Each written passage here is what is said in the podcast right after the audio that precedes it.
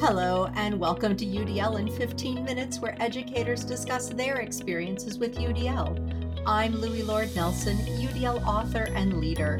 Today, I'm featuring a podcast that is also over at UDL Research in 15 Minutes. Tara Courchaine, the Chief Research and Development Officer at CAST, is going to talk about two funded projects at CAST that directly support classroom teachers. Enjoy!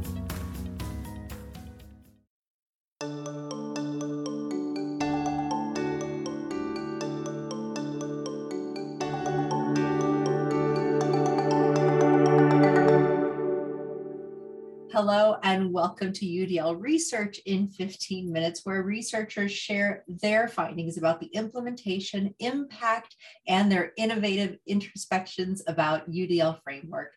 I'm Louis Lord Nelson, the UDL author and leader. Today, I'm talking with Tara Courchaine, who's the Chief Research and Development Officer at CAST. Today, Dr. Courchaine is going to share with us two Office of Special Education programs, that's OSEP, their funded projects at CAST, and some research related to one of them.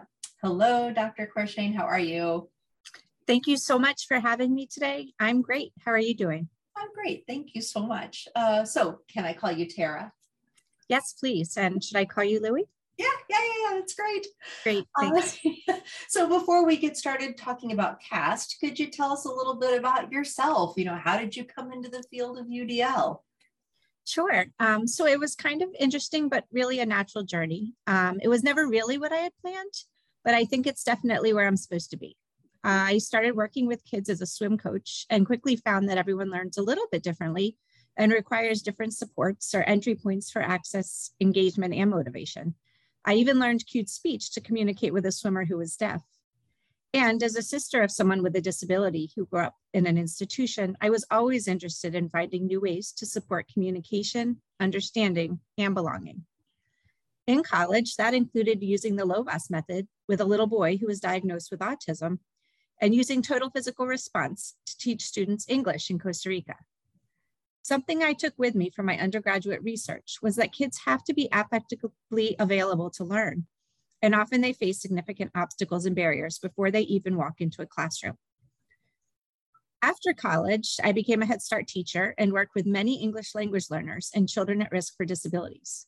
They learn through play, music, and exploration, and my goal was always to keep them excited about new experiences. It was then that I decided to pursue my master's in bilingual special education, and I moved on to work with preschool students with disabilities. Jumping ahead, in 2008, I decided to pursue my doctorate. My dissertation work was focused on whether the response to intervention framework was effective for culturally and linguistically diverse students with disabilities. But my biggest takeaways was that it tied really closely with some of the core tenets of universal design for learning. We cannot wait for children to fail before providing them with the supports that they need. My doctoral work led me to the George Washington University to serve as an adjunct professor and program coordinator in the bilingual special education program, and then on to serve as a project officer for discretionary grants in the Office of Special Education Programs. I learned about the Universal Design for Framework during my time as a master's and doctoral student, but my first opportunity to work closely with CAST was at OSEP, when I became committed to meeting the accessibility and learning needs of all students by intentionally designing for students on the margins. When the position for Chief Research and Development Officer became available, I was honored to be offered the position. I am fully invested in doing everything I can to support improved learner outcomes using the Universal Design for Learning framework through efforts at CAST and beyond. And I am thrilled that I get to highlight these two centers today. I think accessibility is the baseline of a universally designed framework. It cannot sit as an afterthought or a separate goal. If instruction and technology is not designed to be accessible from the start, then it cannot possibly reduce the barriers and roadblocks we're trying so hard to overcome. However, accessibility in itself is not sufficient, and accessible materials and technologies are not a means to the end in themselves. Nice. Well, thank you. That's a great overview. You've had a journey. And it's Exactly, but you can see how everything has informed and led you to where you are. So I'm excited that you are where you are, and all of that's going to influence your work there at CAST. I think everybody's going to benefit from that. Thank you. So let's get started with the AIM Center. So that was, so for those of you who aren't familiar with that acronym, so AIM stands for Accessible Educational Materials. So I know that CAST has supported the AIM Center for a long time, but what's been AIM Center's evolution and how does it currently support educators? Great. Well, the National AIM Center has actually been providing TA to states since 2007. The center was originally funded in response to the 2004 reauthorization of the Individuals with Disabilities Act and the call for instructional materials to be accessible for students who are visually impaired. But since that time, the AIM Center, originally designed to support TA around the new IDEA requirements, has changed and grown as learning materials shifted from primarily print-based books to digital learning materials and tools. So since the inception of the AIM Center, they've provided intensive TA to 29 separate states, with 7 in their current cohort. The AIM Center makes universal TA available through their website, aem.cast.org, to all interested stakeholders. Yeah, so that website is so well organized, and anyone who's going to go to it is going to find what they need. I've just spent the last 3 days working on creating EPUBs, and although I did have to contact Louise Perez a couple of times with some additional questions, you know, I watched 3 of the webinars, and it totally set me up for what I needed to do, what I needed to know, what were the right things to download, so I wasn't off in some internet land. It was just, it was really, really valuable. So I've been all over the AIM Center website, but for people who haven't been there before, what are 1 or 2 sections that you would recommend? Sure. So we recently published a 4-part video series on accessible learning across the lifespan. In addition, we have our own podcast, which is called the Accessible Learning Experience. And we started those episodes back in October of 2021. On the site, you can also find an online learning series that can help you select, create, and acquire accessible learning materials and technologies, and how to design materials and resources that are perceivable, operable, understandable, and robust, which we fondly call POOR. So while the primary recipients of the intensive AIM Center TA are state education agencies supporting K-12 learning, the current center has expanded to support early childhood, institutes of higher education, and workforce development. And you can learn more by checking out the AIM website and reviewing the AIM quality indicators for the provision of accessible educational materials and technologies. Yeah, yeah. You know what, I'm going to just stick in here. We hadn't even talked about this, but I think people get stuck kind of thinking accessible materials reading, right? But there's stuff, there's math stuff in there. I mean, there's a lot of things that are discussed around accessibility around several areas. So I encourage people to go to that website.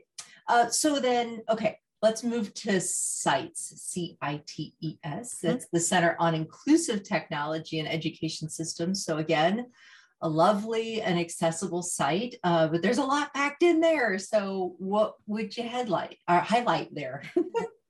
Sure. So first of all, CAST was so excited when the request for proposals was published in the spring of 2018, because it was such a great opportunity to extend, build on, and learn from some of the great work the AIM Center was doing at the state level. And now they had an opportunity to apply it at the district level. So CITES was funded with the goal of strengthening collaboration, communication, and efforts between assistive technology, educational technology, and information or infrastructure technology teams at the district level. So CITES developed a phased implementation that began with knowledge development, followed by an iterative framework development process with the goal of scaling and disseminating the framework universally. So the CITES website is designed to help districts implement the framework, which is broken up into 5 buckets. Those are leadership, infrastructure, teaching, learning, and assessment. The buckets are loosely based on the topics found in the National Education Technology Plan. And when the framework is implemented successfully, all child learning needs are considered in the design of instruction and the procurement or creation of materials. Nice. So, okay, let's talk about the research part, since this is a UDL research in 15 minutes. So could you describe some of the current research that's going on related to CITES? Absolutely, and I am really excited to share about that research that's going on. So when COVID hit, CITES was just starting into its second year of the project, and we really had to pivot quickly to consider and respond to the needs of students and children who are learning remotely. OSEP saw this as an opportunity to learn more about instruction in virtual schools and some of the practices that were in place for students with disabilities. So the CITES conducted hour-long interviews with administrators from 5 different virtual schools. All 5 of the CITES were virtual public schools or virtual public charter schools. I was a member of the 3-person coding team that helped to look at the themes across the 5 CITES. So before we started the coding process, we had sort of pre-selected some codes that we thought would work based on the primary themes of the AIM Center, of the CITES Center and the CITES framework. However, once we began reviewing the interviews, we really quickly realized we needed to add an additional code, and that code was UDL. So there were a few things that struck us as we looked at the schools that were doing the best job with instruction for all students, including students with disabilities. And the number one item in our initial analysis was flexibility. The staff at those sites were committed, passionate, and intentional being really key, about providing learners with flexible ways to access instruction.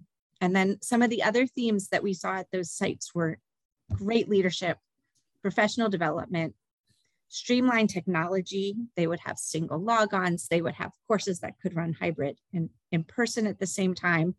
Strong communication, both with staff and families. Family engagement was critical. Hybrid models of instruction, so students could learn online or in person sometimes. There were different opportunities. There was an awareness of the IEP, students who had IEPs and their assistive technology needs, and they were put in place. And then there was real intentionality about content and curriculum development. A lot of the schools, or a few of the schools, actually did train their teachers and did the content development on their own. And so one member of our team is currently working to compile a summary of the results, but I really wanted to highlight a few of the strengths. The full report will include both strengths and continued barriers for meeting the needs of all students, and we are really excited for it to publish in the next few months. Awesome. So now that we've kind of, we've whet the appetite for folks. So when something like this is published, is that out for the public? Are we talking about publication within research journals? What are we talking about here? So in this particular case, it will start out just as something that's published publicly on our CITES website, and it will be, I'm sure, made available through CAST. And then depending, it may be something we put in for submission in a research journal, or we may use the information to share at a conference presentation. Because we really do want to highlight some of the things that other schools could use to be able to create a more universally designed framework and really be responsive to the needs of all students. Yeah, yeah. So I don't think we've said it yet. The website for CITES is that? It is cites.cast.org. Okay, that's just like the AIM Center one. Yep. Very, very easy, very nice. Well, this has been a fabulous conversation. I really appreciate it. Is there other research that you wanted to tap on, or was this that was the main one that we were going to talk about today, right? That was the main one for today, yeah. Okay, that's what I thought. That's what I thought. But I think I think people are always interested in kind of that bigger picture of CAST. So there is a research tab on the CAST website, correct? And people can just tap on that. And what would you say, not like specific content, but what kind of things are people going to see? What kind of information are they going to get? So they would learn about some of the different CAST projects that are going on and some of the research that occurred through those projects. For example, I know one on a project called Snoodle, which is a science notebook tool that helps students to access science and organize their science through that technology. And they recently published to show how that tool was helpful in supporting universal design. And so that would be one example. of something you might find there. Yeah. And then if anybody listening is like, well, we want to participate in something with CAST because they do good things and their research is really organized, and we're trying to sell it here. How would they do that? How would they become part of, you know, if they were an eligible group, that kind of thing? We would love for them to reach out. There, I believe on the main site, there's places for that, but also I know directly through our centers. I know the AIM Center, CITES, CISL, which is another one of our centers, asks for interest, and they could always email me as well, and I would be happy to make that connection because we are always looking for people to work with us. Yeah, yeah, we all need to, it's that educator, researcher marriage, right? We want to support that. That's the only way that research can be beneficial to the field is if we have more educators participate. And I think that really research has evolved, gosh, it's evolved in my life. I think it is more beneficial to teachers. It used to be, you know, the drop-in model, and now it's the collaborative model. And that's everything that I see from CAST is always the collaborative model. So I would really hope that people would say, yes, we want to participate.